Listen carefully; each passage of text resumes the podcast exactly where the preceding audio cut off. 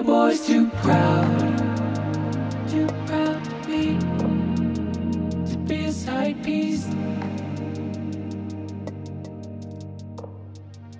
こんばんは、こんばんは、こんばんは。僕です。今日もね、話していきたいと思います。やっぱりさ、今、旬の話題で言ったら、あれだよね。いろいろ、テレビをつければ、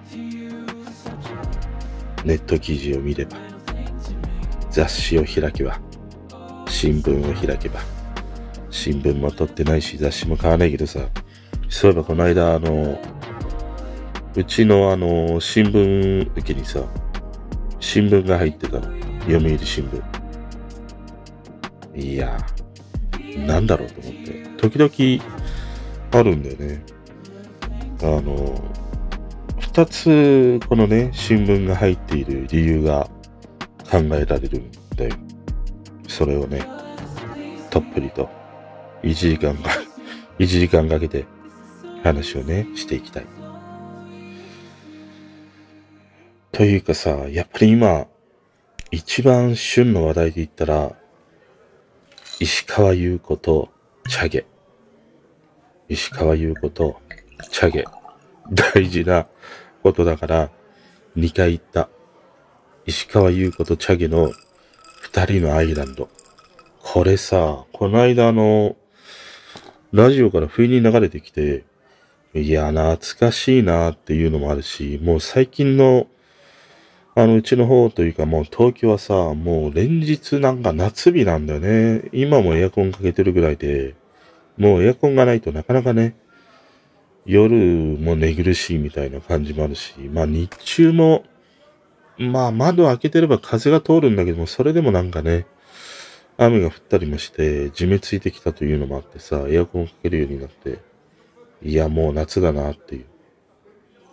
そのタイミングにさ、チャゲ。チャゲだよ。チャボじゃないよ。プロレス好きとしてはさ、あの、チャボゲレロね、思い出すんだよ。小さな巨人と言われた、チャボゲレロ。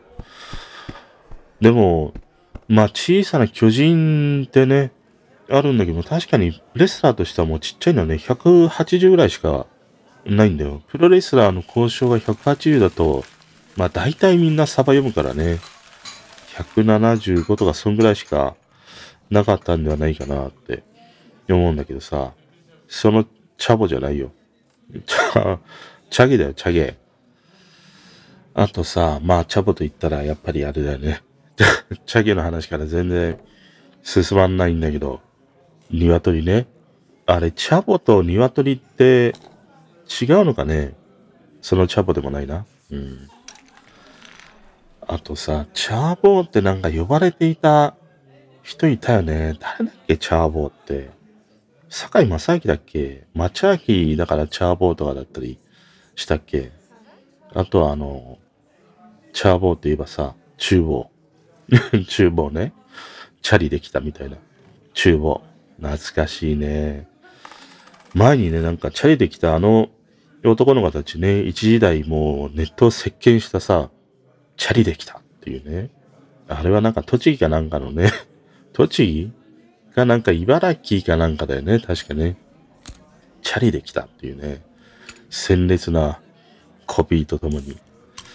あれは確かあのあれだよね。つるんですじゃなくて、プリクラか。あの写真がね、ネットを席巻したというのがあってさ、あれはもう大ブームだね。今、映るんですで思い出したんだけどさ、映るんですってさ、知ってる？今、すんげえ流行ってんだよ、映るんです。いわゆるあの、使い捨て。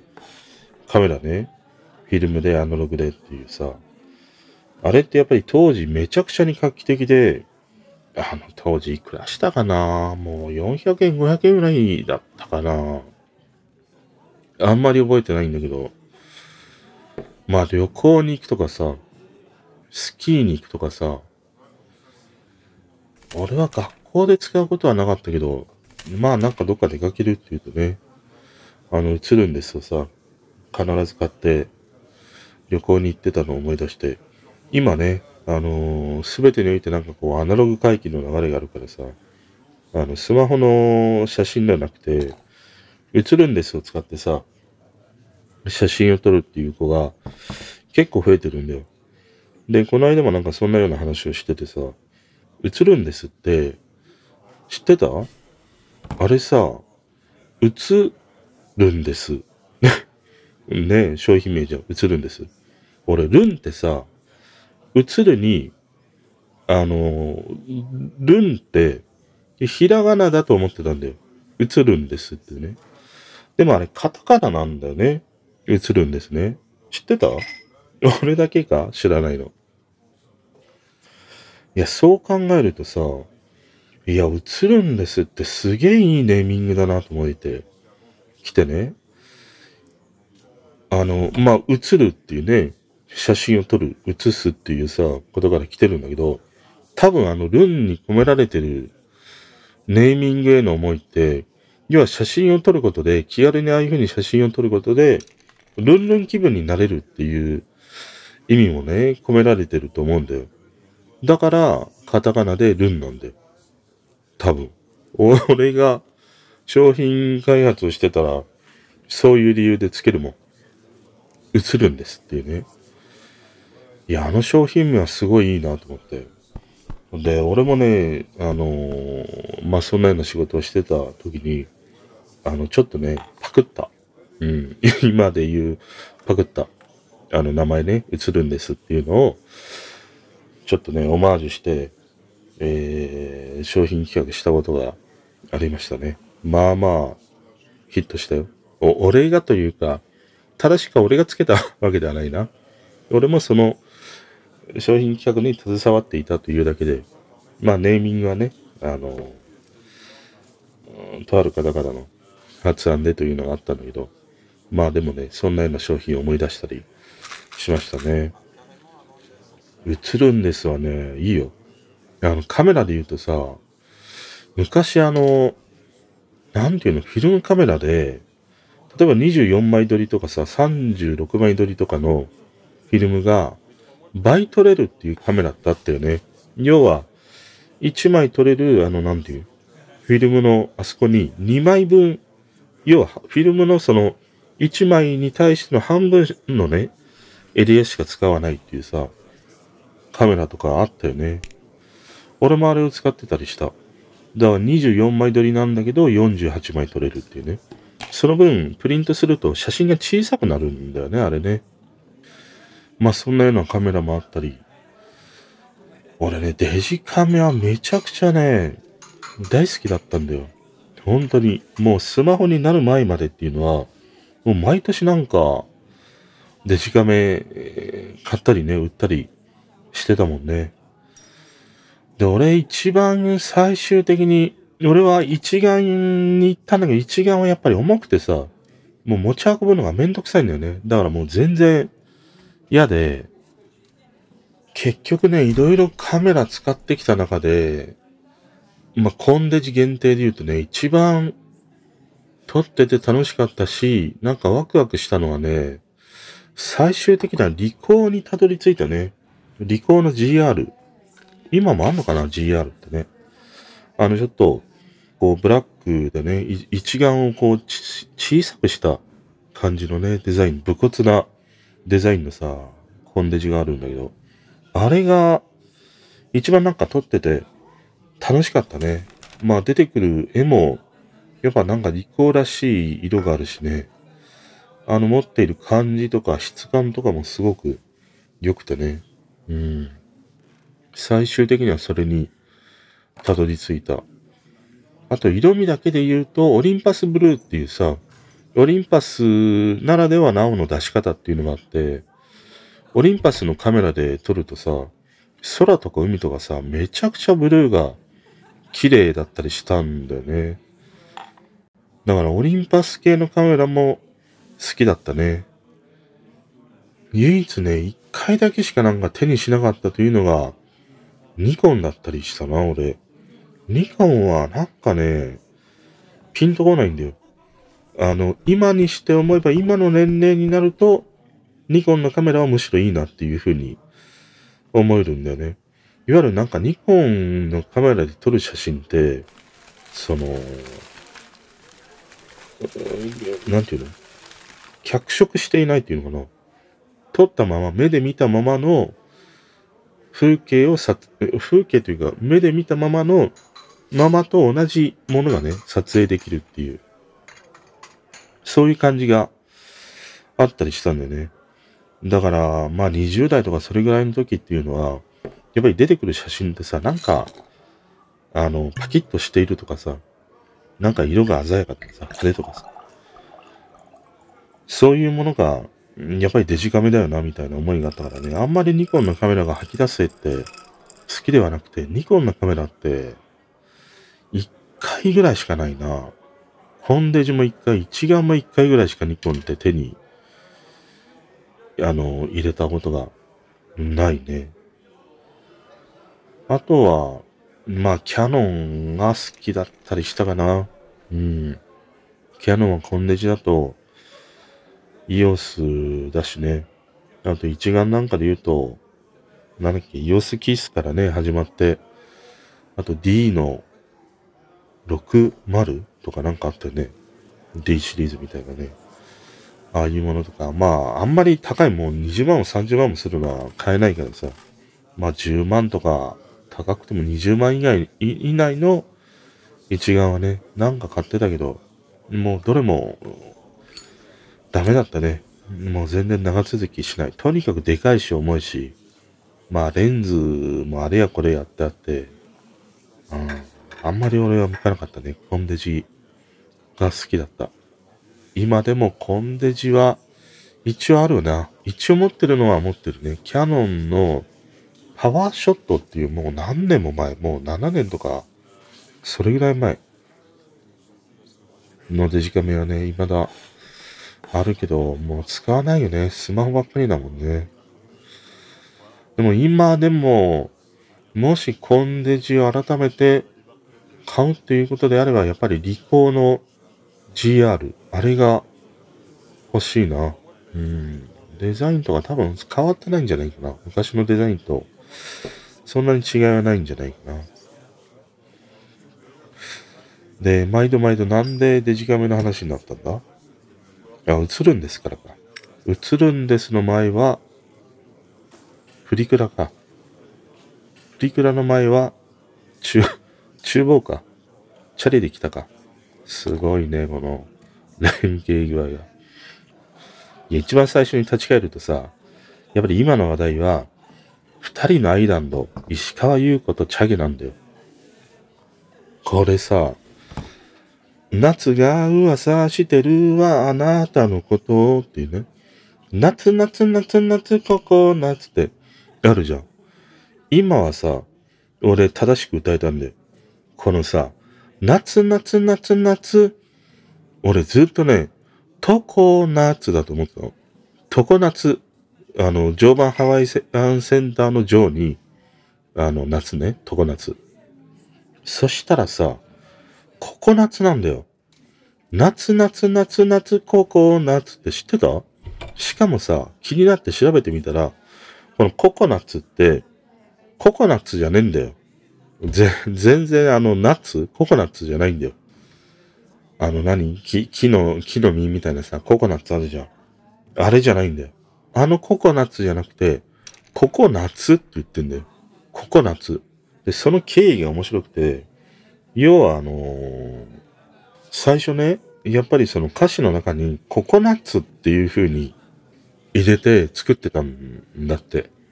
夏夏夏夏ココナッツっていう。で、これは正しいんだけど、でもさ、作っていく過程でスタッフの人からね、あのね、まあこれ、あの、当時さ、この曲って JAL の沖縄キャンペーンの曲だったりしたんだよ。そしたらさ、スタッフの人から、いや、これは、沖縄にはココナッツありませんっていうね、指摘があったんだって。で、ココナッツ使えねえなっていうことで、まあ、しょうがなくね、語呂がいいということで、ココナッツっていう風にね、変えて、ココナッツになったというさ、そういう経緯があるんだよ。いや、それよりもさ、常夏でいいだろう。夏夏夏夏常夏。常夏だよ。トコちゃんだよ。トコちゃんでなんかあったね。あ朝の連ドラがなんかなかったっけ？だからさ、夏夏夏夏、ここ、夏だったというね、ことです。こんばんは。お久しぶりでございます。やっぱり今のね、話題は、チャゲ石川優子、チャボゲレロ。ねえ、またチャボゲレロの話をするんかっていうことなんだけどさ。まあ、またね、今日もね、つらつらと話していきたいと思います。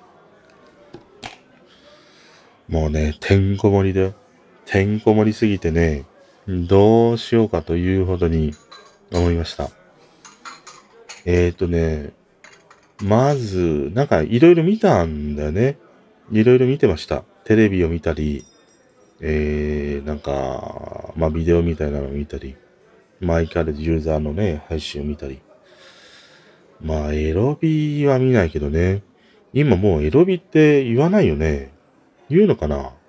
エロ動画だよね。多分ね。ビデオじゃないもんね。だから昔ってあの、エロ本もさ、あの、一時期みんなあの、なんていうの？いわゆるその、編集がされていないエロ本だったじゃん。あの、編集がっていうか、モザイクがないエロ本。あれをさ、ビニボンって言ってたじゃん。ビニールにくるまれて、中身が見えない、いわゆるエロの写真集。あったじゃん。ビニボン。だからああいうその、エロ系の写真集って、一時期大体、まあ、ちゃんと編集があってね、ぼかしが入っているものもさ、いや、ビニボンビニボンって言ってたのと同じだよね。俺ね、また話がちょっとそれで、ビニボンさ、すんげえ、もう、すげえすんげえ覚えてるんだよ。あの、うちの近所にさ、まあ昔って結構書店が何軒もあったりしたんだよ。で、その中で古本屋がね、うちの周りって3軒ぐらいあったんだよ。で、その1軒がさ、まあなんか、結構エロ本とか売ってるんだよね。で、よくそれ友達と買いに行ってさ、あの、そこのエロ本、エロ、エロ、エロ本屋じゃないんだ。そこの古本屋は、おばちゃんが寛大なのかなおばちゃんって言っても当時の俺たちのお母ちゃんぐらいの人が、あの、店のね、店主なんだよ。でも俺らもさ、学生服とかさ、要は学校の帰りに買うから、高校生の時に。学生服で行っても、売ってくれるんだね。エロ本とかね。はい、エロ本。はい、100円とかさ。割とあの、無機質に売ってくれるんで。いやー、もう高校生のガキがこんなの読んじゃダメでしょっていう、そういう感じじゃないの。もう、商売に徹しているんだよ。プロだよ。あの、古本屋の鉄人とも言っていいな。表情一つ変えないで、ちゃんとあの、何？黒いなんかビニールだね。と、当時はね、外が見えないように、黒いさ、あの、ゴミ捨ての袋あったじゃん。ああいう感じの黒いビニールの袋に入れてくれるんで、外が見えないように。で、そこでさ、すげえよくエロ本買ってたんだよ。友達と。そいつは、まあ何度か話してんだけど、あの、スコラーとかさ、ゴローとかさ、ああいう古本が好きなんだよね。あれのいわゆるグラビアが好きで買うんだよ。で、俺は、スコラとかさ、ゴロじゃもう物足りないんだよ。あの、有名人がなんか、水着になっちゃいましたとかさ、脱いじゃいましたって言っても、ピクリとも来ないんだよ。俺はどっちかって言ったら、エロ漫画。エロ漫画が、エロ、エロ小説系が好きだったりしたからさ。でもやっぱり当時欲しかったのが、いわゆるビニボンなんだよ。でね、その店でもビニボン売ってたりしたんだよ。本当にあのパリパリのさ、ビニール。あれに入れられて、中見れないんだよね。だから表のさ、あの、その脱いでる女の人の写真でしかさ、知り、知り得ないんだよ。中がどういうものかもわかんないし、まあ一応表紙ではなんか脱いでるからね。いや、おっぱいがどうしたとか、ケツがどうしたみたいなことは雰囲気でわかるけど、でも中が重要なわけじゃん。だから見えないわけで。見て買えない。あのビニボンの仕組みって、すごいよね。あ、ある種あれと一緒だよ。あの、レコードのジャケ買いと一緒。ジャケットで買って、いやー、もうクソみてえだなっていうね。あれと一緒。ビニボンも一緒で、表紙のあれだけを見て、いや、クソだなって、あの、エロビデオもそうだったりするじゃん。ビデオで借りるの。だからまあ一か八かみたいなものあって、でも、俺ら学生で、まあ高校生だからさ、そいつはまあ、ゴロとかスコラとかの古本を、だいたい50円とか80円ぐらいで買えるんだよね。で、俺はエロ漫画が好きだから、エロ漫画を、まあやっぱり50円とか100円ぐらいだったりしたんじゃないかな。買うんだよ。で、まあ友達とね、あの、交換しながら読むんだけど、でもね、俺の夢はさ、ビニボンだったんだよ。で、ビニボンがさ、まあ、飾られてるんだよね。高いから。1000円とか2000円ぐらいするからさ。もう高校生には買えないよ。1000円も2000円も。ビニボン。しかも中がどうなってるかわかんないっていうさ。で、ある時さ、まあ高校の時もバイトしてたから、まあバイトで金入って、じゃあ買いに行くべつって、買いに行ったの、そいつと。で、ちょうど給料日っていうこともあったからさ、いや、俺は今日こそあのビニボン買うぜって言って、ビニボン、とうとうね、手に入れたんだよ。1000円が、1500円ぐらいだったんじゃないかな。すんごいんだよ。もうさ、大変だったもん。家まで帰るまでが。もうずっとさ、大公開時代よ。大公開時代じゃないな。大興奮時代だよ。もうずっと、あのなんか、ね、前か、前かがみでもうほふ前進かのようになってさ、家にね、帰るという。もう夢いっぱいなわけじゃん。夢も希望も いっぱいでさ、家に持ち帰るんだよ。で、父ちゃん母ちゃん寝静まってさ、ねえ、学校のあの、カバンっていうか、俺は高校の時はカバン持っていかなかったからね。なんかしないけど、うちのあの高校はさ、あの、紙袋が流行ってたんだよ。あの、よくコンビニで売っている紙袋。ああいう紙袋を、まあ、二つ折りにして、ファイルケースのように持つっていうのが、まあちょっとね、クソガキの間では流行ってて、まあ俺もその紙袋で学校行ってたのにしたのね。で、紙袋がさ、おもむろにね、その、ビニボンを出したの。で、もう今日はね、寝れないわと思って。もうフィーバーだよ。本当に一晩中フィーバーするかみたいな感じで見始めたの。で、もうさ、すごい、すごいんだよ。そこにはね、俺の知らない世界が大公開がさ、あるんだよ。もう北大西洋みたいな感じなわけだよ。本当に。もう、オープンだから。オープンだから、本当に。で、いや、もう、すげえわ、みたいなことで見ていったの。そしたらさ、真ん中あたりのページで、今でも覚えてるんだけど、割とその写真って、あの、多分スタジオかなんかで撮ってるからさ、綺麗なんだよね。背景が、あの変ななんか、なんていうの？外で撮ったりとか、なんか変なわけのわかんないマンションの一室でね、いかがわしい感じで撮ってるとかさ、ラボで撮ってるとかさ、そういう感じじゃなかったんだよね。明らかにその、綺麗なスタジオ、白い部屋の中で撮っているような、きら綺麗なね、背景で撮っているような、そういうエロ本だったりしたんだよ。でね、なんかね、真ん中あたりまで行くと、着物かな浴衣だったかな着物だと思うんだけどな。着物に変わっていったんだよ。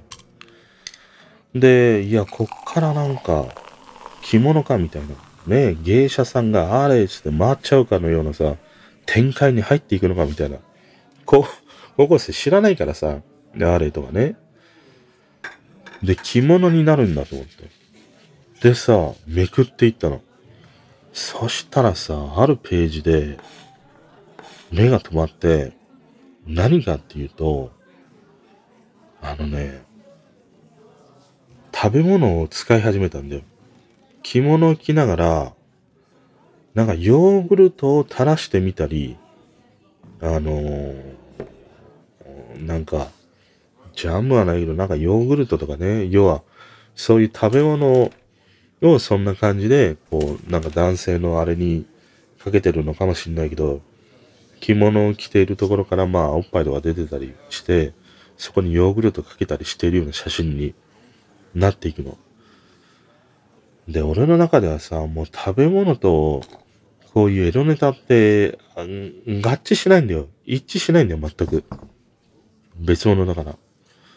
だからあの、蘇る勤労だっけ？あの時に松江優作がさ、飯食いながらセックスをしているシーンがあるんだよ。蘇る勤労、あのシーンを見た時に、いや、俺できねえわと思ったもん。だってなんか飯食いながらパンかなんかかな？食べながらセックスしてるんだよ。要は食欲と性欲って、あの、合体しないんだよね。多分。俺は、しないね。いや、腹減ったわって思いながら同時に性欲が湧き上がるかっていうと、湧き上がらないもん。ど、どっちからも。食、食事の時は食事がしたいし、セックスの時はセックスだし、みたいなさ、ことだから、ああいうなんか食べ物と、ああいうその、なんかエロ系のものを合わせるのって、もうなんか嫌いなんだよね。だから、いや、これ、嫌だなと思って。で、次めくったら、今度出てきたのはバナナ。バナナ加えてる系のね、よくあるじゃん。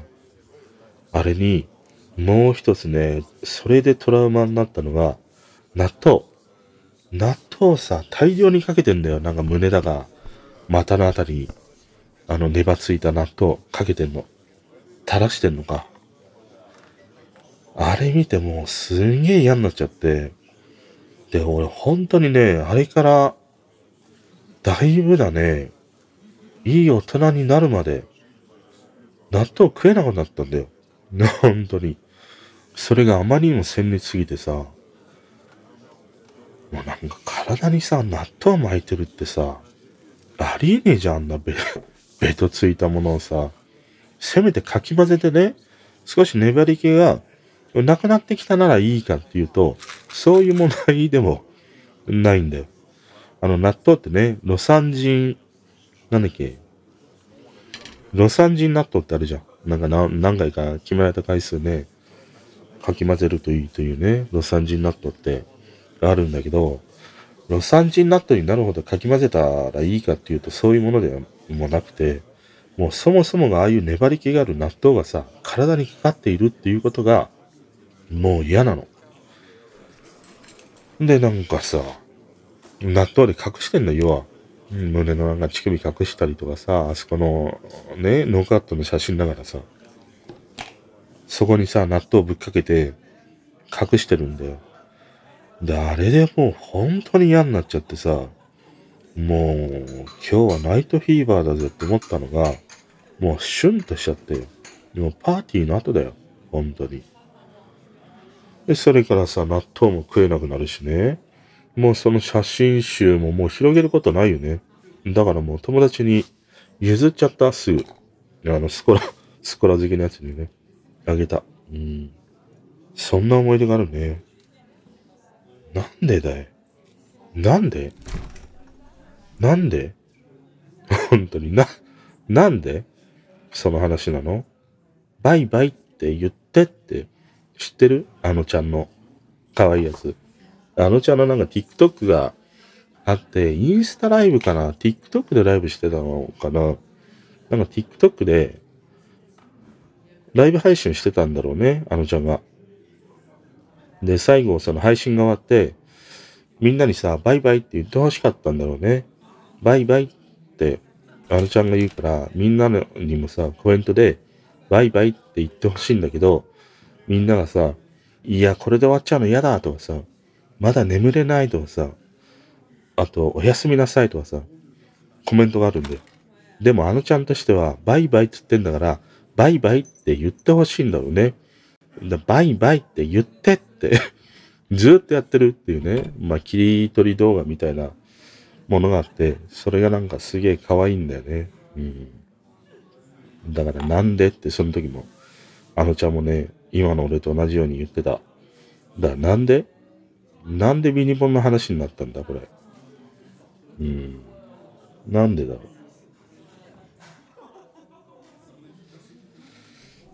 う。なんでですかね。なんででしょう。もう全然ダメだな。まあだからビニボンもね。あ、プリクラ？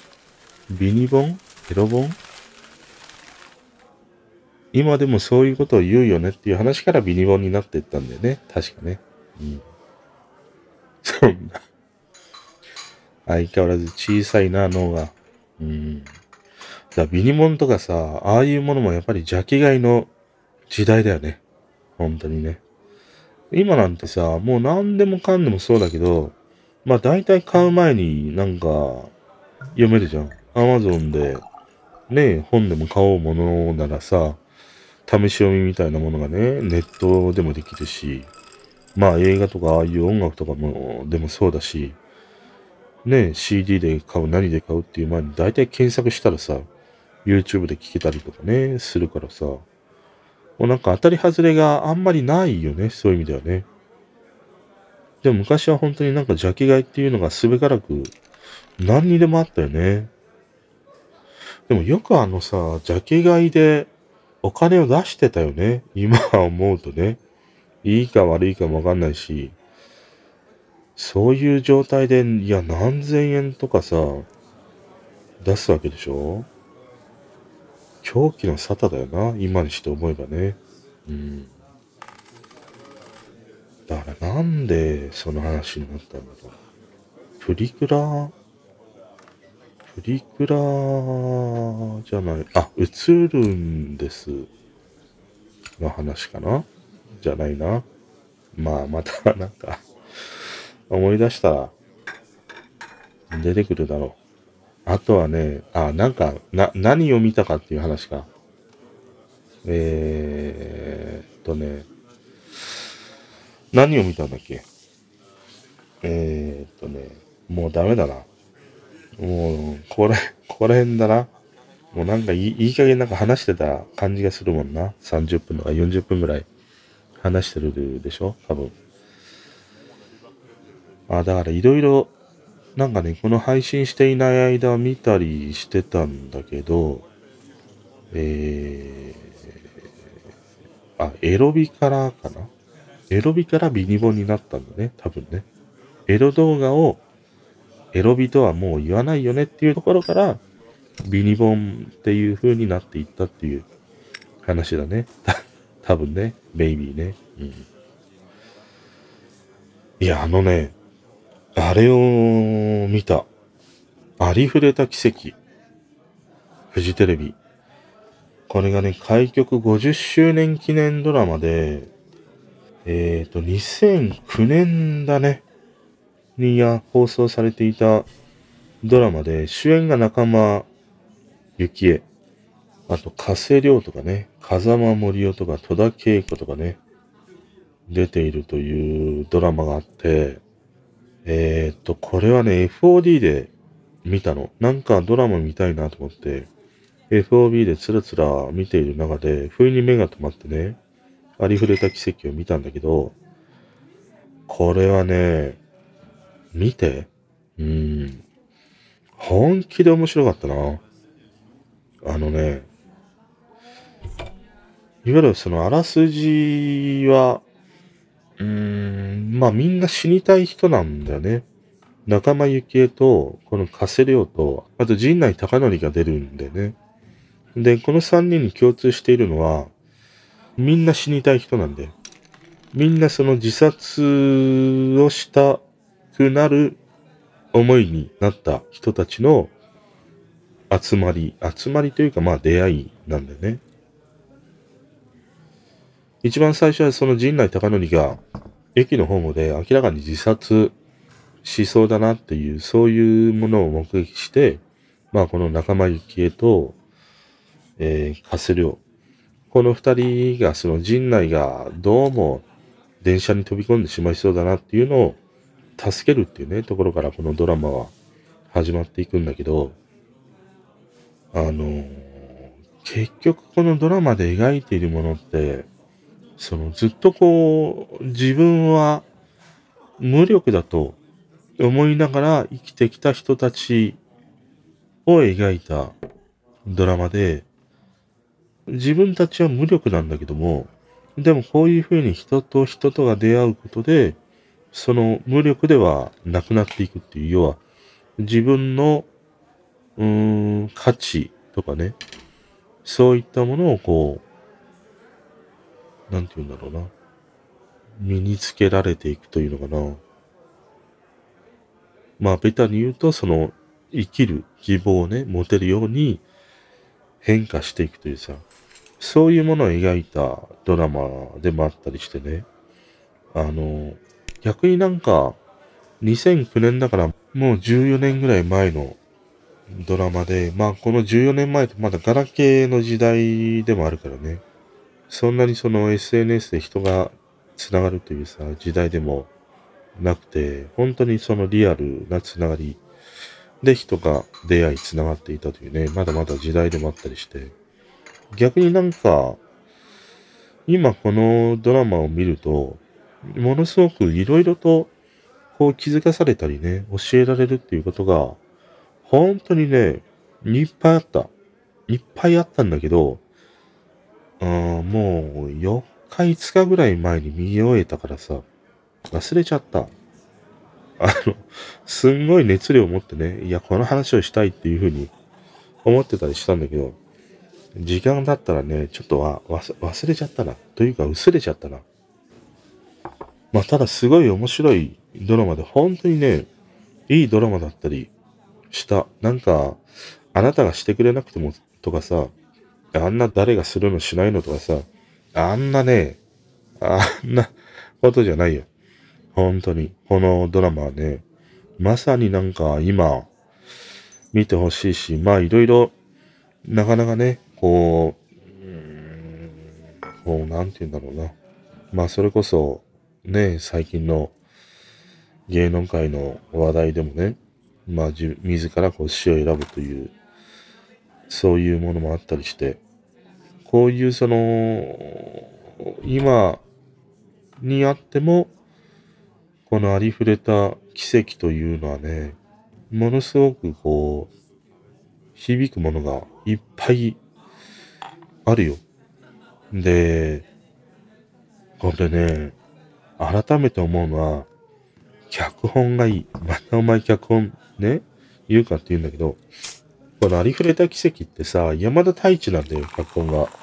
で、前作から14年か15年ぶりかなんかにね、山田太一がこの連続ドラマの脚本を書き下ろしたっていうものでさ、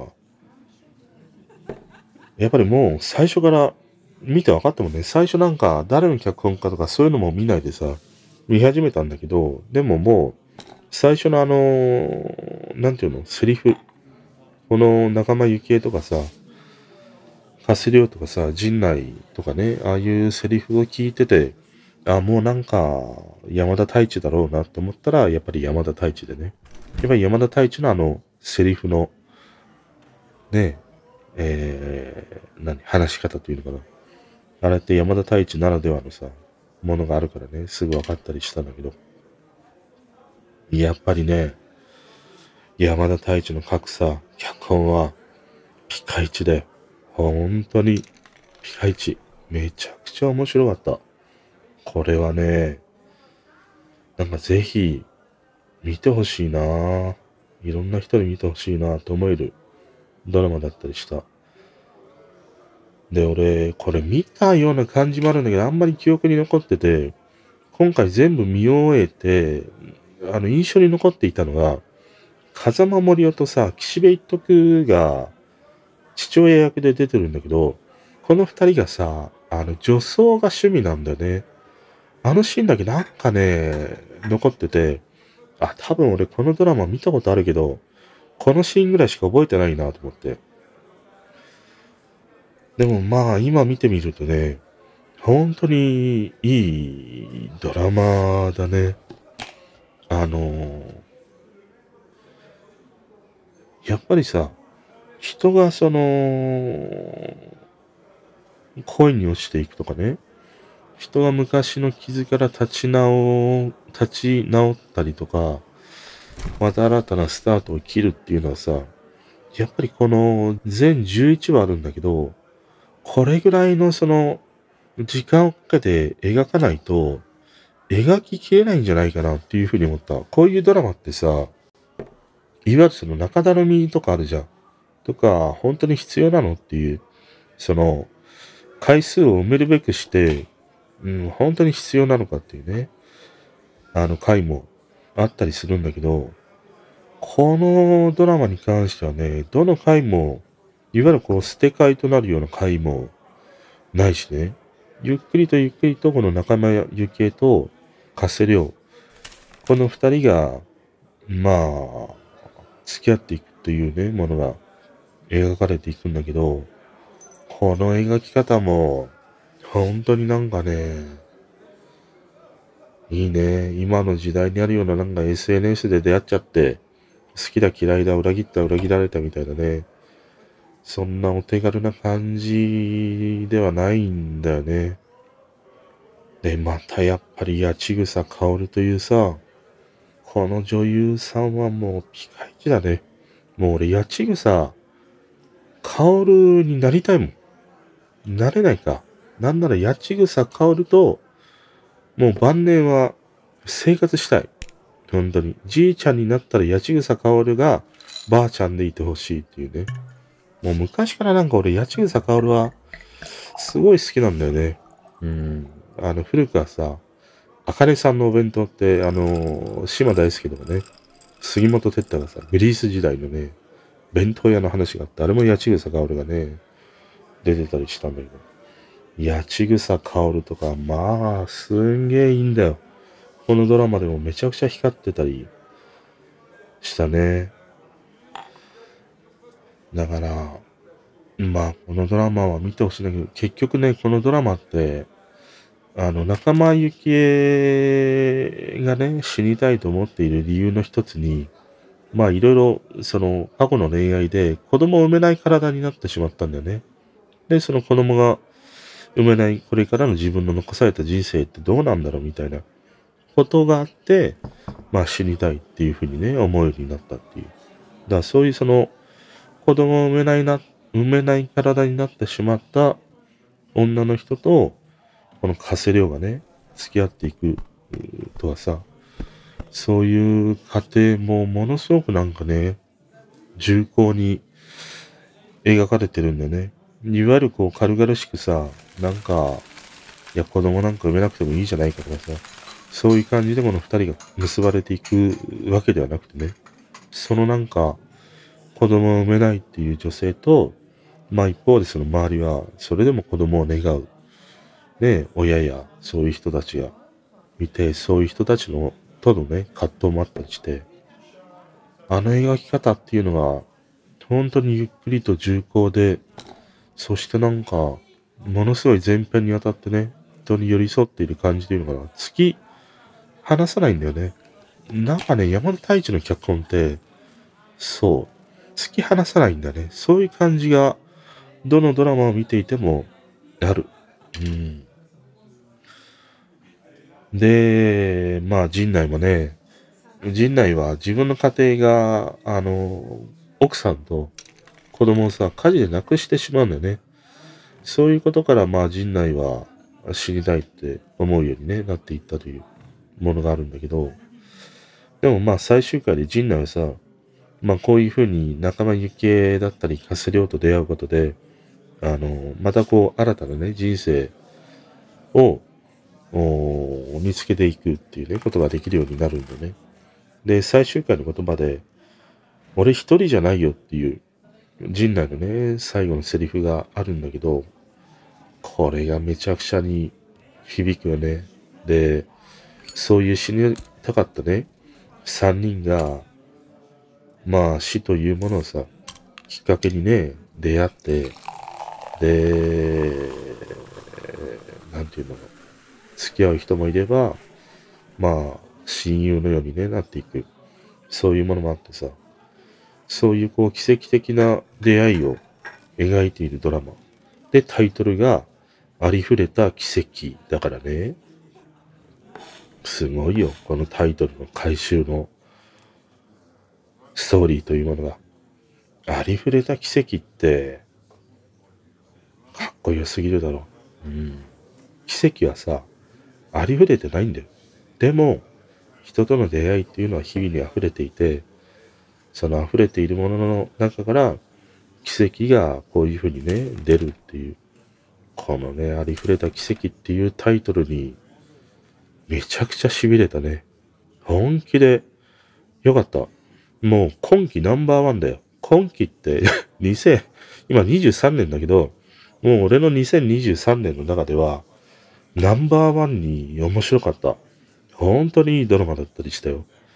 FOD で見れるので、まあ FOD1 ヶ月ぐらいね、契約して見てみるといいんじゃないかな。まあ山田太一脚本が好きな人はね、いやもう知っとるわいっていう人もいるかもしれないけど、なんかこう、不意にね、ちょっとなかなか今、生きるのがしんどいなとかさ、まあ人とのつながりってどうなのかなとかさ、そんな風に思っているタイミングがあったりとか、まあまた、あのーね、こういうコロナがあって、まあ大変な時を乗り越えたんだけども、やっぱりなかなかね、コロナで大変なことになってしまって、先が見渡せないっていうさ、そういう人にとってもね、何かこう、うーん、前に向けるようなヒントというのかな、そういうものが、ものすごくあるドラマで、俺はなんか今のこういうタイミングで見たっていうのは、やっぱりそれこそね、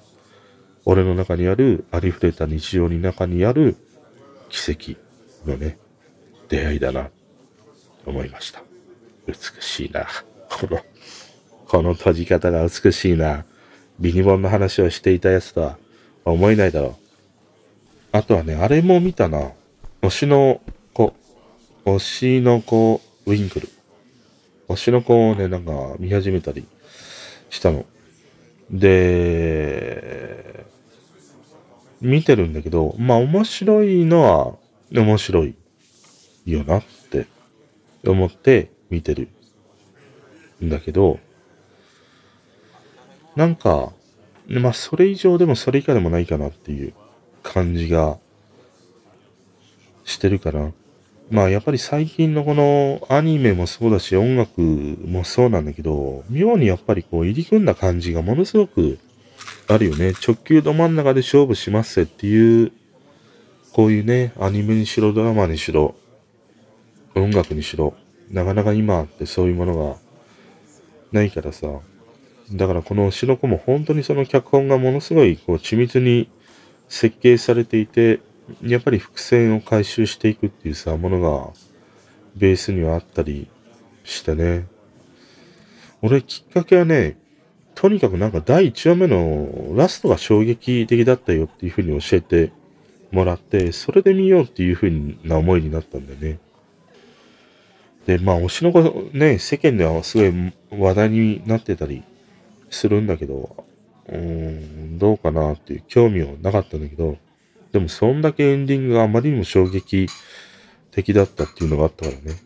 まあ第1話目のを見て、うーん、まあ見続けるかどうかっていうのをね、判断してもいいんじゃないかな。推しの子はなんか1話目を見て判断したらいいと思うよ。それで、あ、なんか先も見たいなと思う人もいれば、あ、やっぱちょっとハマんねえなっていう人もいるとは思うんだけど、まずなんか推しの子はね、第1話目を見るといいんじゃないかなって思いましたね。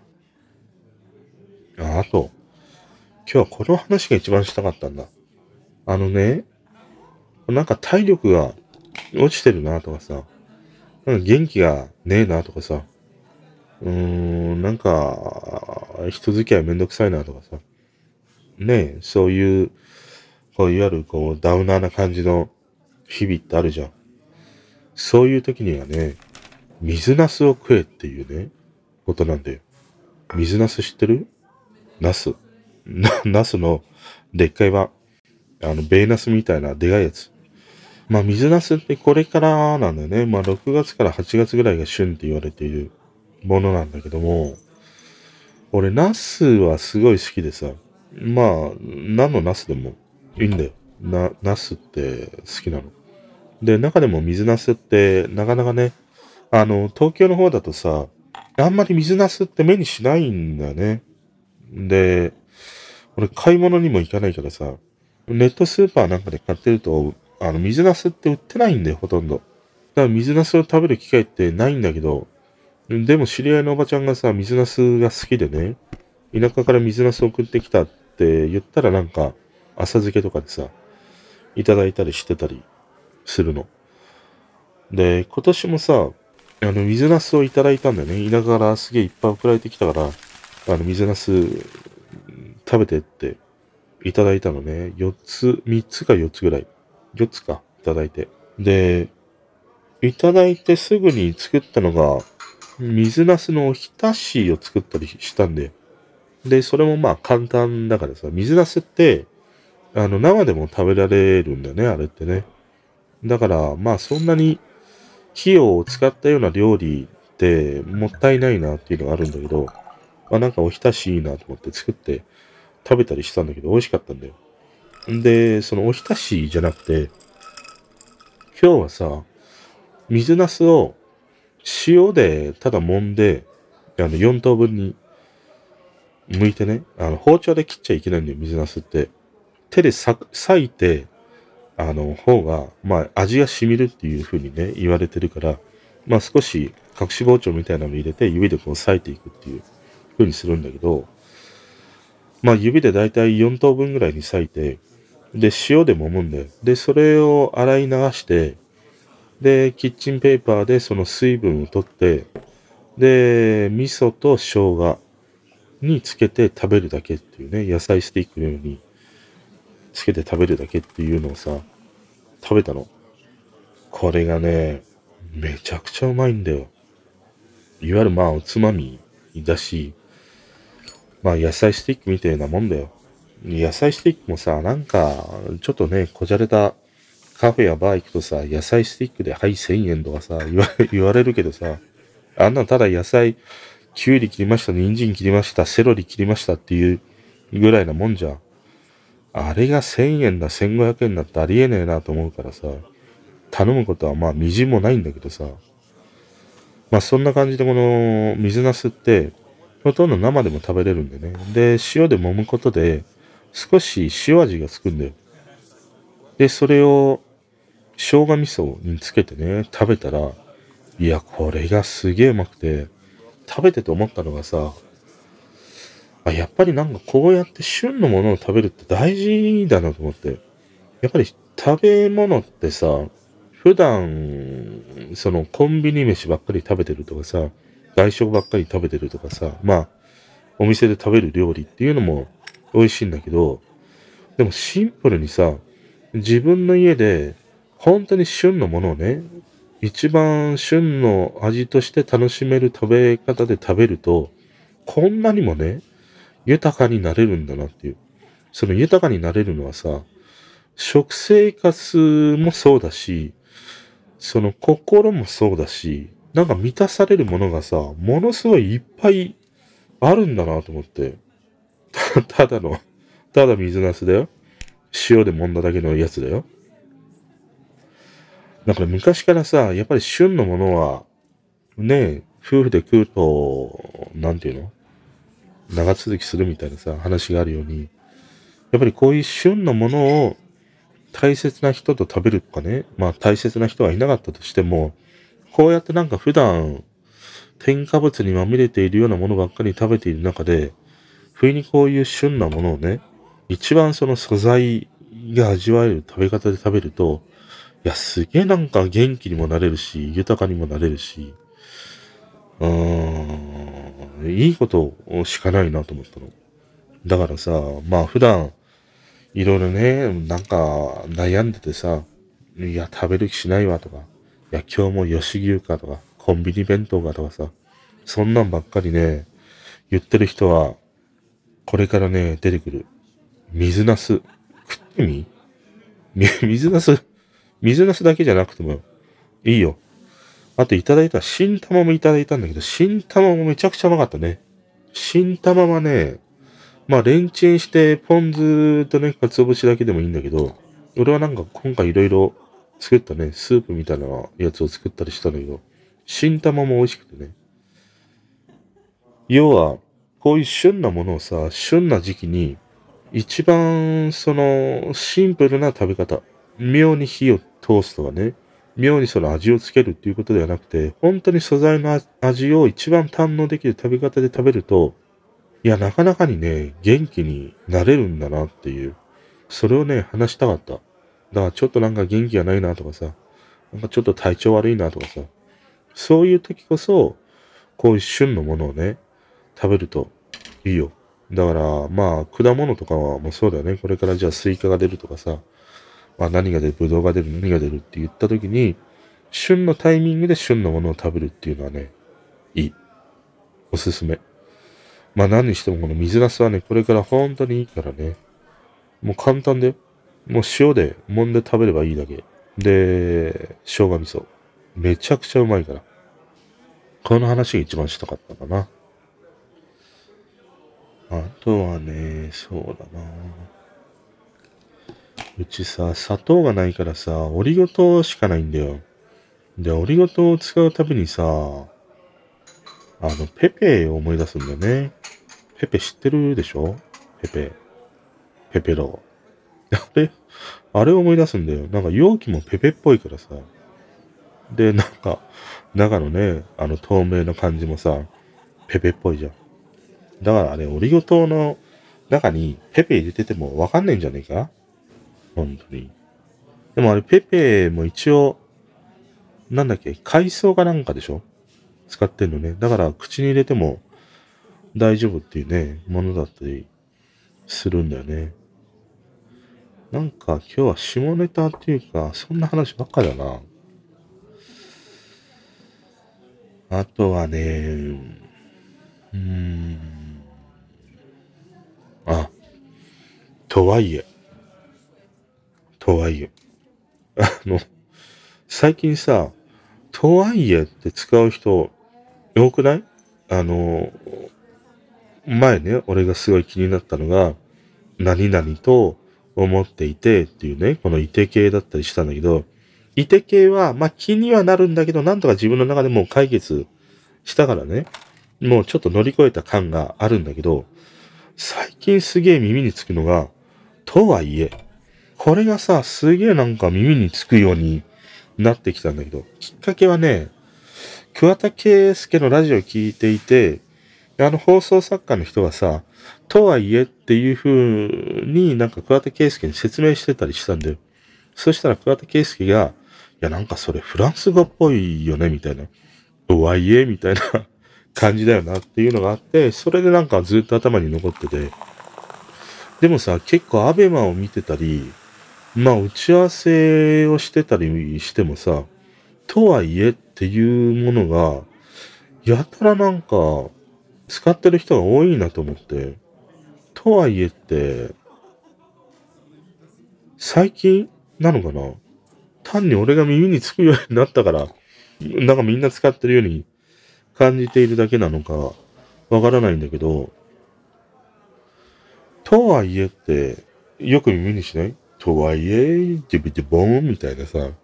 ね、とはいえ、ここは、こうではないんですが、みたいなさ、感じで、このとはいえって使う人が多いなと思って。まあ、とはいえに関しては、何々と思っていてよりは、気にはならない。かな。うん。まあ、この人、とはいえって使うんだなっていうぐらいなもんで、収まるからさ、いいんだけど、なんか最近、このとはいえがね、すげえ気になる。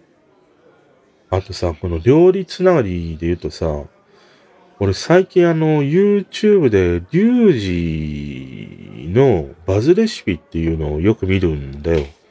で、この人の動画って、まあ以前からなんかね、何度か目にはしてて、で、結構簡単な料理が多いからさ。で、あの人ってあの味の素をすごい使う人なんだよね。で、味の素って一時期さ、なんか味の素体に悪いよみたいな風潮があったりしたじゃん。で、うちもガキの頃からよくお袋味の素を使ってたからさ、もう俺のバカ舌って結構味の素なんだよね。でも俺も一時期味の素って使わなくて、まあ他の、なんか、だしの素とかさ、なんかハイミーとかさ、ああいうものを使ってたりしたんだけど、なんか久しぶりにこの人の動画を見てて、いや、味の素ってそういえば、俺もうな、俺も何にでもかんにでも味の素入れてたなと思って。生卵のさ、卵かけご飯とかでも、醤油に味の素入れてたしね、納豆にも味の素入れてたし、味噌汁作るときも味の素だし、卵焼きも味の素だしみたいな、もう全部味の素だったりしたんだよ。だから何年かぶりにさ、味の素を買って、まあ今使うようにしてるんだけど、このリュウジのさ、バズレシピって、俺見始めたときに、一番なんかね、いや、これって何の意味があるんだろうっていう思いがね、毎回あったの。それが、冒頭のさ、酒を飲むシーンなんだよ。なんか、二日酔いで今日は作りますとか、寝起きで作りますみたいな感じで、で、今日も迎え酒だって言って、なんか冒頭の2、3分ぐらいの尺で必ず酒を作るんだよ。氷をわざと散らばるようにさ、バーって、あの、ジョッキに、ビールジョッキみたいなものに入れて、で、ハイボールを作ってね、まあ作り始めるっていう。それが彼の一つの、この YouTube のさ、なんていうの、導入の見せ方というのかな。そういうものがあって、これがもう全然わかんなかったんだよ。いや、なんでこんな毎回酔っ払ったりとかね、酒飲みながら作ってるんだろうと思って。で、俺は別にそのシーンって面白いとも何とも思わないからさ、まあいつも飛ばしてね、料理のシーンから見るっていう感じではあるんだけど、でもこの間さ、料理のその作るのを見てて、まあなんか煮込んでる時に、そのコメント欄をつらつらと読んでたりしたんだよ。そしたらさ、あるコメントがあって、お母さんじゃないな、旦那さんかな？結婚されている奥さんだと思うんだけど、その人のコメントがあって、その、いつも、まあこのリュウジさんのね、YouTube のチャンネル見て、私も料理を作ってますみたいな、そういうコメントがあって、で、まあなかなかその、夫のために料理を作るのが、毎日毎日のことなので大変だし、逆にそれがなかなかにこう負担になってきている。でもこのリュウジさんの、いつもね、こういうふうにお酒を飲みながら作っているものものを見て、私もキッチンでお酒を飲みながら作れるようになりましたみたいな。そういうコメントがあったりしたの。でさ、あのー、そういうの分かってた、この人は、この冒頭にね、お酒を飲むシーンっていうのを入れてるんだなって思ったの。要はさ、この毎日毎日、まあ、夫のためとかね、子供のために料理を作るのって、いや、なかなかにやっぱり大変なんだよ。料理好きな人からしたら苦にならないっていうのかもしれないけど、まあ、そんなに料理好きでもないし、みたいなことでね。でもそれでも毎日毎日料理を作って、まあ、誰かのために食べさせなければいけないっていう時って、本当に料理のメニューって大変なんだよ。だからうちもあの、お袋にさ、一緒に住んでる時に、もう毎日聞かれるんだよ。今日何食べたい？何食べたいって。で、それが俺はもう、めんどくさくて、いつも言ってたのが、もう湯豆腐。今日も湯豆腐。明日も湯豆腐。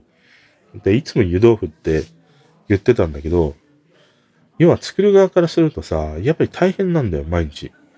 で、それがこういうふうにさ、まあまだ子供ならっていうね、自分の子供ならっていうのと、やっぱり自分のその夫となる人に作るのって、なんかこう、ちょっと気持ちみたいなものも変化していく時期ってあるじゃん。なんで私この人のために料理しなくちゃいけないのみたいなさ。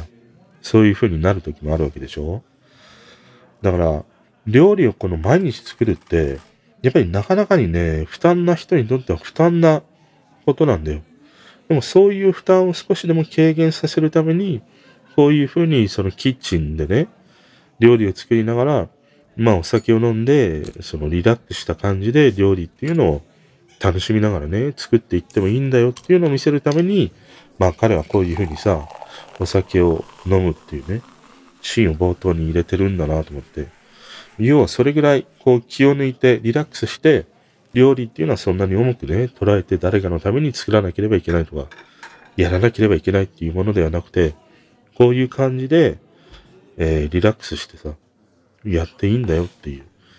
その余白をね、見せてくれてるんだなと思って。だから、こういうなんか寝起きにさ、いやー、もうお母ちゃんだってそうじゃん。もう寝起きに毎朝毎朝もう、あわけのわかんない朝ね、起きてさ、子供のため、夫のためにさ、作らなければいけないわけじゃん。飯を。でもそうした時にさ、ああいう寝ぼけた感じで、でもこういう寝ぼけた感じでもこういう風にサクって作れるんだよとかさ、お酒を飲みながらこういう風に作れるんだよっていうものを、彼はね、毎回毎回見せてくれてるんだなっていう。だからああいうお酒をね、冒頭に脳死になったりとか、寝起きでぼーっとしたシーンとか、二日酔いでさ、もう堕落した生活でも、でもこういう風に料理っていうのは作れるんだよっていうね、それを見せてくれてるっていうのがね、あるんだなと思って、いや、よく考えてるなと思った。だから、確かにさ、テレビでのさ、料理番組とかもそうなんだけど、まあ大体、ズボラ飯とか言いながらもさ、何気にやっぱり全部きっちりしてるじゃん。材料は、ああでこうでみたいな。わざわざその、なんかね、買ってこないとないような調味料とかね、食材を使ってみたりとか、いや、冷蔵庫にある余り物で作っちゃいます。今日はレバーのとかって言ったって、レバーなんか余ってる家ねえよ、そんなに。っていうのと一緒でさ、やっぱり今までのこういう料理番組って、やっぱりどっかね、敷き下ろしているような感じをしながらも、なかなかにね、ちょっとやっぱり手間に感じるんだね。料理をしない側からすると、なおさら、そのハードルっていうのが高かったりしたからさ。だからこの、リュウジっていう人は、それだけもう堕落した感じにね、こう、落ちて、同じような、あの、一般の人のこう、だらけた生活の目線と合わせる感じで、料理のレシピをね、見せているっていうのは、いや、よく考えられていて、すごいなと思った。まあ、やっぱりね、その、登録者数っていうのもすごいもんね、380万人ぐらいいいんじゃない ?400 400万近いんじゃないの？すごい数なんだよね。で、彼のなんかね、料理はいくつか作ったりしたんだけど、本当に簡単だしね、まあ普通にうまいよ。うん、食べれる。この間もね、やったのが、うちに納豆があったから、まあ納豆の美味しい食べ方っていうのがあってさ、納豆にごま油をやって、まあ、卵黄と卵白を分けてね、やるっていう、そういうようなやつがあって、やってみたりしたら、まあ普通に美味しかった。美味しいんだけど、まあ納豆は俺は 普通にロサン人並みにね、ゴリゴリかき混ぜて食べるのが一番好きだったりはするんだけどね。いや、だからこのリュウジのね、バズレシピっていうのはね、よく考えられてるなぁと思ったね。あとまあ、このよく考えられてるつながりで言うとさ、あの、昨日、おととい、土日かな？メトロックってフェスをやってたりしたのね。アベまで配信してて、これ知らなくてさ、日曜日だけ見たりしたんだけど、まあ見てて思うのが、あの、なんで言うんだろうな。うーん。まあやっぱりさ、しっかりコンディション整えてステージ上がらんとダメやぞって 思った。うん。まあ、フェスってさ、朝からやるじゃん。午前中ぐらいからやるから、午前中って言っても11時ぐらいからやるからさ。でもこういうバンドの子たちって、まあ普段夜とかね、ライブとかそういうものに立つのが多いし、まあなかなかバンド組んで早朝型っていうのも少ないだろうからさ、まあ大体夜のね、感じだとは思うんだけど、だから、昼間にさ、ああいうステージで歌うバンドとかそういう人たちって、めちゃくちゃに声がもうしょぼいんだよ。出てないんだよ、全然。で、下手っぴなんだよ。音程も合ってねえし。で、あれを見てて、いや、お前らほんとなんか舐めてるよな ってね。俺が見てて、なんか腹が立ったの。本当に。あのステージにさ、上がりたい人っていっぱいいるわけじゃん。でもね、なんか、寝ぼけてんだかなんか知んないけど、声は出てねえしさ、なんか音は取れてないしさ、音痴だしね、下手だしね、演奏がさ、ガチャボコだしさ、まあ、どんな思いでやってんのか知らんけどさ、嫌になっちゃった。うん。だ夜の会に行けば行くほど、軒並み夜に出ている出演陣っていうのはまあまあみんななんか声が出てたりするんだよね。だからまあ昼間に選ばれた、ああいう人たちがその順番がというのはねえあるかもしんないけど、でもそこはやっぱりプロなわけだからさ、やっぱり準備なりしないとダメだよね。うん。プロなんだから。アマチュアだったらいいんだよ。論じでも何でも。プロはダメなんだよ。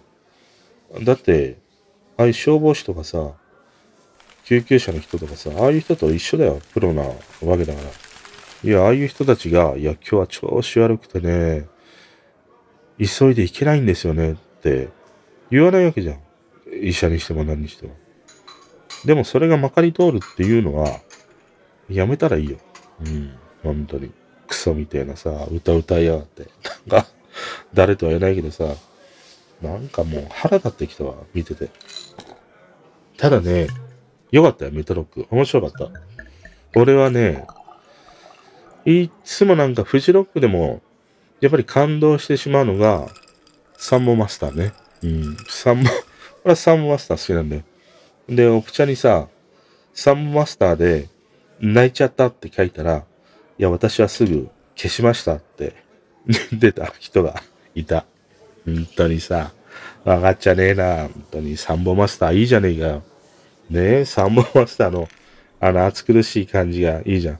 あのサンボマスターのボーカルの人ってさ、いつも目をつむって歌うんだけど、あれはそのオーディエンスの顔を見てしまうとね、緊張するんだよね。だから毎回目をつぶってね、歌うというものがあったりして。サンボマスターはね、俺普段ほとんど聞かないんだけど、でもフジロックでも彼らの歌を聴いてたりもして、まあ今回のメトロックでも聴いてて、いやなんか俺はね、ぐっと毎回来るものがあるんだよね。あと良かったのはね、俺は昨日の回、日曜日の回しか見てないから、その前の回は、なんかタイムフリーみたいなの残ってるやつは見たりしたんだけど、オプチャの方ではね、エイウィッチがすごい良かったって教えてもらったんだけど、エイウィッチはね、もう見れなかったりしたね。録画が残ってなかったりした。俺はね、良かったのがね、うーん、まあ、10-FEET のスラダンの曲ね、彼らはもうこれで、多分、まあ、かなり長い間もう食っていけそうだよね。10-FEET といえばみたいな、 WANDS といえばっていうのと一緒で、10-FEET といえばスラダンのっていう風に完全になったよね。いや、いい歌だなと思って聞いてた。俺はね、あ、レオルっていうね、第6巻っていう、協定かなんかの CM 曲になった第6巻を歌っているレオルっていう、えっ、と、ボカロ上がりの女の子がいるのはニコニコから出てきた女の子で、もう背がちっちゃいんだよね。背がちっちゃいんだけど、まあ、声の声量が半端ないという彼女がいて、彼女もこのフェスに出てたりしたんだけど、すごいなと思ったのが、あの、このメトロックのステージって、割とまあ、フジロックのさ、大きめのステージから比べると本当に小さいんだよね。だから装飾もないし、あの、まあ、バンドとかいればね、後ろにドラムがいる、ギターがいる、何がいるっていうもので、なんかステージ埋まるんだけど、彼女の場合はさ、そういうものがないから、一人だけなんだよ。ステージに。いわゆるデパートの上の、みかん箱の上で歌っているかのような、たった一人ぼっちのステージなんだよ。でもそのステージをね、バックダンサーもいない。後ろにバンドも従えない。本当にたった一人で、あの監修をね、巻き込んでいく、この彼女のね、ボーカル力っていうのは半端ないよ。めちゃくちゃにすごかった。圧巻だったりしたね。感動した。彼女はね、時々あのツイキャスで配信もしてるんだよね。そこで、あの、歌ってたりもして、タイミングがあった時には何度かね、彼女がツイキャスで配信しているのを聞いたりもしてたんだけど。うーんとね。うーんとな、西名ね。西名は、リアタイムで見れなかった録画で見たんだけど、やっぱり西名はいいね。うん、西名の声は、本当になんかね、好きだね。ゾクッとするものがある。彼女の。まあ曲も好きなんだけども、彼女の書く歌詞も好きだし、何よりもこの歌声がね、唯一無二が感じがあるからね。椎名のステージも良かったなあとはね、うん。あとはまあ、 Vaundy ね。 Vaundy のさ、信者みたいな人が いるんだなと思った。ちょうど Vaundy の配信はリアルタイムで見てて、コメントも見れるからさ、 ABEMA でやってて、コメントも見れるからコメント流しながら見てたりしたんだけど、 Vaundy の前がさ、 BiSH だったりしたんだよ。で、 BiSH はもう、その屋外で、こういう風にね、ライブをやるのがもう最後だっていう、今年確か解散がなんかするんだよね。そういうものもあるからさ、 BiSH のあのライブの様子っていうのを、割と長尺でやってたりしたんだよ。そしたらコメント欄にさ、いや、 Vaundy まだなの？ Vaundy 何時からですか？ Vaundy どうしちゃったんですか？ Vaundy のはずじゃないんですかみたいな。もう Vaundy、Vaundy。すごいんだよ、コメントが。で、いや、 Vaundy 信者ってすげえいるんだなと思って。驚いたりしたんだけどね。で、バウンディのステージは、まあ、やっぱり彼は一つキャラクターをなんか決めたんだろうね。この煽っていく感じ。あの、紅白で見たときに、いや、紅白のさ、ねえ、おじいちゃん、おばあちゃんたちに、まだまだいけるかつったところでいけねえやっていうね。あの、おじいちゃんおばあちゃんたちに煽っていくスタイルというのかな。この煽っていくスタイルが、まあ一つ彼のキャラとしてね、定着した感じもあったりして。まあ今回のね、このメトロックの中でも煽ってたりしたね。煽ってたりしたんだけど、やっぱり歌がうまいね。うん、うまい。思った。すごい。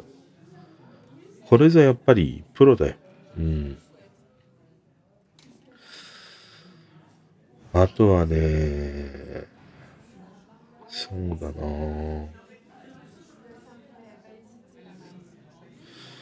まあ、スカパラも普通に良かったりしたし、俺が見た中ではその面々かな。一番は、ね、すぐ消しちゃったとおっしゃられましたが、サンボマスターがね、俺は一番良かったな。うん。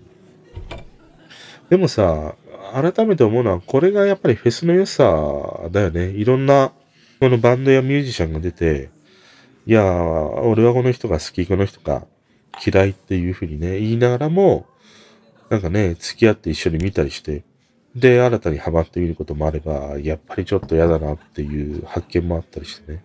これがやっぱりフェスならではだよなと思ったりしたね。一人しか出ないさ、あのー、ライブとかコンサートとかだとね、もうその人だけになっちゃうんだけど、そういうふうにいろんな人が見れる、やっぱりフェスって、あのー、こういう楽しみ方があるよね。本当に新たな出会いもあれば、なんか気づきみたいなものもあるしさ。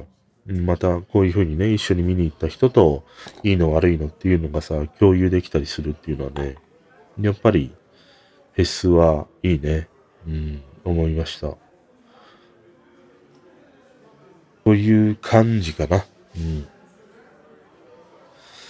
あとは、もういいかな。あとね、金八先生をね、TVer で見てます。うん。金八先生、3年 B 組、金八先生って、今ね、TVer でやってるんだよ。金八先生の2、あの、加藤の回だね。腐ったみかんの。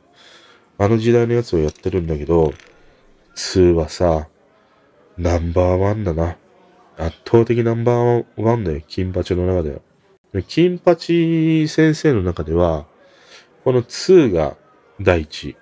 第2位は、あの、性同一性障害か、を描いた、ウェタイヤのね、あの回が好きですね。まあ、たださ、今こうして2をね、なんか見てると、うーん、まあ、なんて言うんだろうな。今この、ね、武田鉄矢ってさ、なかなかワイドなショートが出てるんだけど、まあコメントでね、ぶったたかれるみたいなことがあって、すげえなんか寂しい思いをしてるんで、この金八世代としてはさ、かつては先生先生というふうにね、言われていた人が、今やもう時代がね、移り変わって、あの武田鉄矢のトンチンカンな意見に、なかなかにこう炎上しているっていうものを見るとさ、世知がないなみたいなことをね、思ったりするんだよ。でもこの2を見てるとさ、やっぱりいいんだね。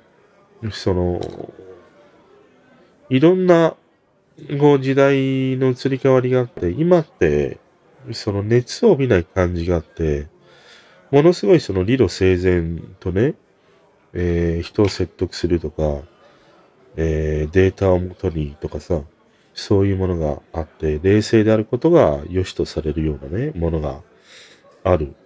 でも、この金八のさ、2の時代って、まあ、理路整然というよりもさ、圧倒的にその熱量なんだよね。言葉の熱量とか行動の熱量が、人の心を動かすし、それが正しいとされていた時代だなっていうものがあって、まあいろいろこの、ね、2って確か校内暴力とかさ、そういうものを描いた回なわけじゃん。あの、加藤が暴れちゃうとかさ、ああいう時代であって、でもその時代であってもさ、その大人たち、やっぱり自信があったなって見てて思った。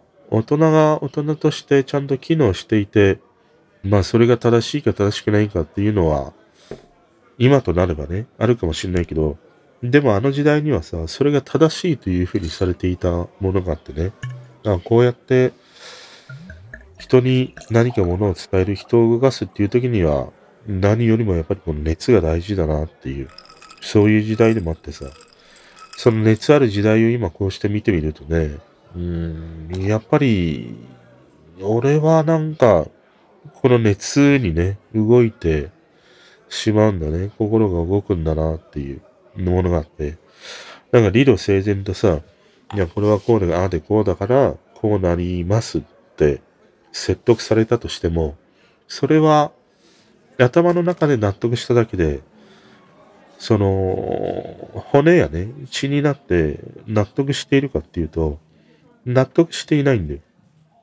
知識として、今のこの社会の仕組みとして納得しているというだけにしか過ぎなくて、自分のその血肉になっていない感じの説得なんだよね。でもなんか金八とかを見てるとさ、うーん、まあやっぱりなんか知んないけど、血肉になってるところが正直あるんだよね。この時代に、あのテレビを見ていた世代としてはさ、いや、そうだよな、金髪さんみたいなものがさ、あるんだよ。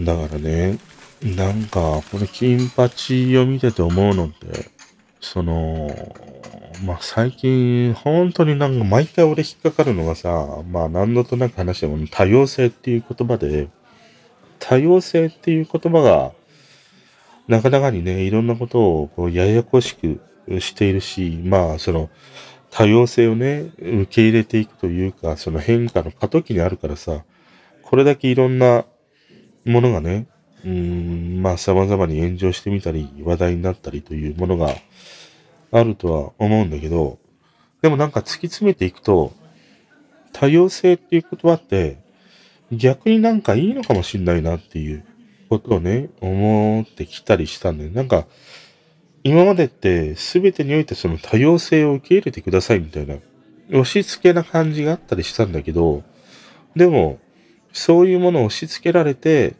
いや、それは気持ち悪いとかね、いや、それは受け入れますとかさ、いろんな考えがあるわけじゃん。で、このいろんな考えを持っていることこそが多様性なわけだから、要は、受け入れないとか、今の時代と合っていないっていうことや発言、これも多様性なんだっていうことなんだよ。と考えると、いろんなやっぱり意見やね、考え方を発言したり発信してもいいんじゃないかっていうね、その、うーん、なんか、なんて言うんだろうな。周りの柵が外れた感じというのかな。言っちゃいけないタブーとしているものが、この多様性を受け入れていくっていうことにおいてはさ、いろんな考え方、いろんな発言をしてもいいんだっていう、その制約が取っ払われていくっていうことにもなり得るし、そういうふうに考えていくと、案外ね、多様性っていうのを受け入れていくとか活用していくっていうのは、決してなんか悪いことではないなと思ったりするんだよね。だから、ああいう武田鉄矢の今の様々にね、炎上するような、ああいうコメントっていうのも、まあ確かに、腑に落ちない。何言ってんだって叩く人もいれば、でもさ、あ、やっぱり金髪さんいいこと言うわっていう人もいるわけで。これも多様性の一つなんだよ。だからね、うーん、なんか、逆になんか多様性はね、うまく、うーん、活かしていくといいし、すごくね、下世話に言うと、うまく利用していってもいいことなんじゃないかとは思うよね。要は多様性という名のもとに、みんながね、ぶったたいていたとしても、でも、俺はこれがいいんだ、これが好きなんだっていう発言も多様性の一つなわけだからさ。それをなんか、改めて思ったりしたかな。この金八のさ、第2シリーズはさ、本当にいいわ。面白いわ。見て。今のガキなんか見たって、わかんねえよ。本当に。おっさんとおばちゃんだけだよ。見て楽しめるのは。見て。TVer でやっていくから。もうすぐね、多分そろそろあの、中学校にさ、乗っ込む、ああの回になるよ。この間あの腐ったみかんの方程式で、加藤が転校してきた回が、この間までね、公開されてたりしたんだけど、面白かったね。すげえ面白かった。やっぱりあの加藤って、もうあの年齢にして仕上がってるよね。本当に。哀愁をはらんでるんだよね。ガキなのにもう哀愁を持っているっていうさ。でもああいう昭和の時代って哀愁をはらんだ、こういうアニメキャラとかいっぱいいたじゃん。明日のジョーもそうだし、ルパン三世とかもそうなのよ。まあ、ルパン、ルパン三世は、あれかもしれないけどね。明日のジョーとかさ、タイガーマスクとかもそうなんだけど、みんな哀愁があったじゃん。あの加藤勝役のあの人もね、中学生か高校生ぐらいなんだけど、もうすでにね、哀愁を持つというね、あれはもうちょっと演技を超えてるね、素だと思うんだけど、やっぱすごかったね。あの2の加藤勝っていうのは、伝説になるだけの、あの演技というのかな、素というのかな、ものすごい存在感があったね。その一方で、やっぱヒロくんだよね、沖田博之。いいんだよ、この二人の絡みが。もう、ものすごく、沖田博之もさ、初々しくてね、いいんだよね。面白い。まあ、金八先生もね、ぜひ見てほしい。だ今日のね、提案は、えー、まずは、ドラマとしてはありふれた奇跡、山田太一。これを見てほしいのと、金八先生第2シリーズ。これは TVer で見れるのと、あとは、あ元気がないとき、小さなね、幸せに満たされたい。妙にね、いろんな嫌なことがあるんだけども、ちょっとね、いい感じに気分が上がってくるっていうのは、水なすを食えっていうね、こと。あとね、ユニボンは中がわかんないから買っちゃならないぞっていうね、今日はね、そんな話をしてみました。ということで今日はこの辺にね、しておきます。またね、ぜひトークが上がった時はお付き合いくださいませ。あ、あとね、終わんないよ、まだ。終わんない。あの、この間さ、その、打ち合わせをしてて、女の子のスタッフがさ、あの、私は一日一回いいことをね、してるんですみたいな。まあそんなような話になったんだよ。で、何してんの？って聞いたら、一日にね、まあ一回でも何回でもいいんだけども、ツイッターでも、インスタでも、私は一日に一回必ず誰かのインスタやそういうツイッターにいいねをしてるんですっていうね、話をしたんだよ。で、それはね、すげえいいことだなと思って。要はさ、あのー発信している側からすると、なんだかんだ言ってやっぱり寂しいのって、反応、反応がないことなんだよ。それは、ツイッターとかね、ああいうインスタを上げて、いや、読まれてるかもしんないけど、何にも反応がないっていうことは、なんて言うんだろう。ないのと一緒とは言わないけども、結局、届かなかったのね。誰の元にもこの、ボトルメールみたいなものは海になんか流されたまんまで、誰の元にも届いてないのねっていうさ、そういう感じがあるんだね。だから、いいねっていうのをされたりすると、そのね、いいねの一個だけでもう一日中、その発信した側の人は幸せな気持ちでその一日を送れるんだよ。とか、じゃあ今日も一人フォローが増えたねっていうだけで、なかなか一日幸せな気持ちでいれるんだよ。だから私はそういうふうに一日一回ね、えーいいねをしたり、コメントをしたりしてるんですっていうのを聞いて、いや、それはなんかすごくいいなっていうふうに思った。まあ、俺自身も、ね、あの、インスタにしろツイ、まあ、ツイッターは仕事用のツイッターは見るけどさ、まあ、ほとんど見るだけで、いいねもしなければ、コメントもしないし、何もしないんだよね。要は、リアクションしないんだよね、一切ね。あの、ライブ配信とか、ユーザーのそういうのを見てても、コメントすることもないからさ、いわゆる見る線なんだよね。でも、自分もこういうふうに発信したりしているとさ、やっぱりそういうふうにいただく、たった一つのいいねとかね、コメントの一つとかさ、そういうものって、すごい嬉しいんだね。で、それで一日、まあまあなんか幸せに過ごせるんで。だからね、一番なんか簡単な一日一回いいことをしたいっていうふうに思った時って、そういうふうにツイッターでもインスタでも何でもいいんだけど、いいね。一つね、ポンと押すだけでもね、案外、その、された人にとってはね、ものすごい一日、幸せなね、思いで過ごせるっていうものがあるし、またさ、する方もさ、なんか今日一日、なんか誰かにいいことしたなっていう思いでさ、まあまあなんか過ごせたりするわけじゃん。だからね、あ、それはなんかいい考えだなって思った。だからさ、俺にもしてなんか、ああるでしょ？なんかいろいろ。ボタン、知らん、知らんけど。ないのか。スポティアはなんか、あるんだよね。あのー、えっ、と、なんかあ、アンケートとかさ、なんかあるじゃん。お便りとか。ああいうのでもいいし。まあなんかいいねでもいいし。なんかフォローするとかしないとかでもいいし。なんかちょっと俺に今日一日いいねとかさ。なんかして、本当に。嬉しくなるから俺が。俺を喜ばせてよ、本当に。なかなかにさ、大変なんだから、今、もう、暑くなってきて、エアコンかけなくちゃいけないし、エアコンかけたらかけたりさ、電気代はもうなんかわけのわかんない、高くな、高くなってるしさ、ステレス値上げでね、なんか、お菓子もさ、パンもさ、なんかいろんなものがさ、値段は一緒なんだけど、容量減ってるしさ、どういうことだよ、本当に。もうたまげた。この間さ、ボックスの、なんだっけ、えっ、と、アイスあるじゃん。5個とか6個入ってる。で、俺いつも買ってんのが、あの、商品名忘れたな。あの、何？ソフトクリームみたいな形をした小さめのアイスあるじゃん。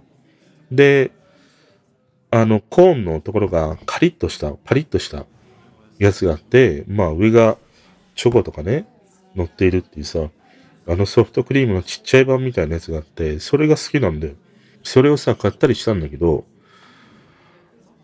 食べたらさ、なんか違うんだ、いつもと。何が違うかっていうと、あの、天井部分にさ、前はナッツがあったんだよ。ナッツが乗っかってたの。なんか砕けた。クランチみたいな。そしたらさ、これもステレス値上げで、ナッツがないんだよ。もう、天面が、ただ、チョコがコーティングしているだけなの。で、値段は一緒っていうさ。もうなんかさ、嫌になっちゃった。あれ見て。なんでナッツねえんだよと思って。ねえ、本当にさ、ココナッツ乗っけて。まとまりうまいだろ。最初の、チャゲと石川優子につなげるこの閉じ方が。うまいだろ。ココナッツとナッツ。ココナッツはピーナッツ系じゃないよ。あれはなんか、アボカドみたいななんか、水が出てくるあれだけどさ、ナッツという意味では一緒だ。えー？見事だな。ということで、おやすみなさい。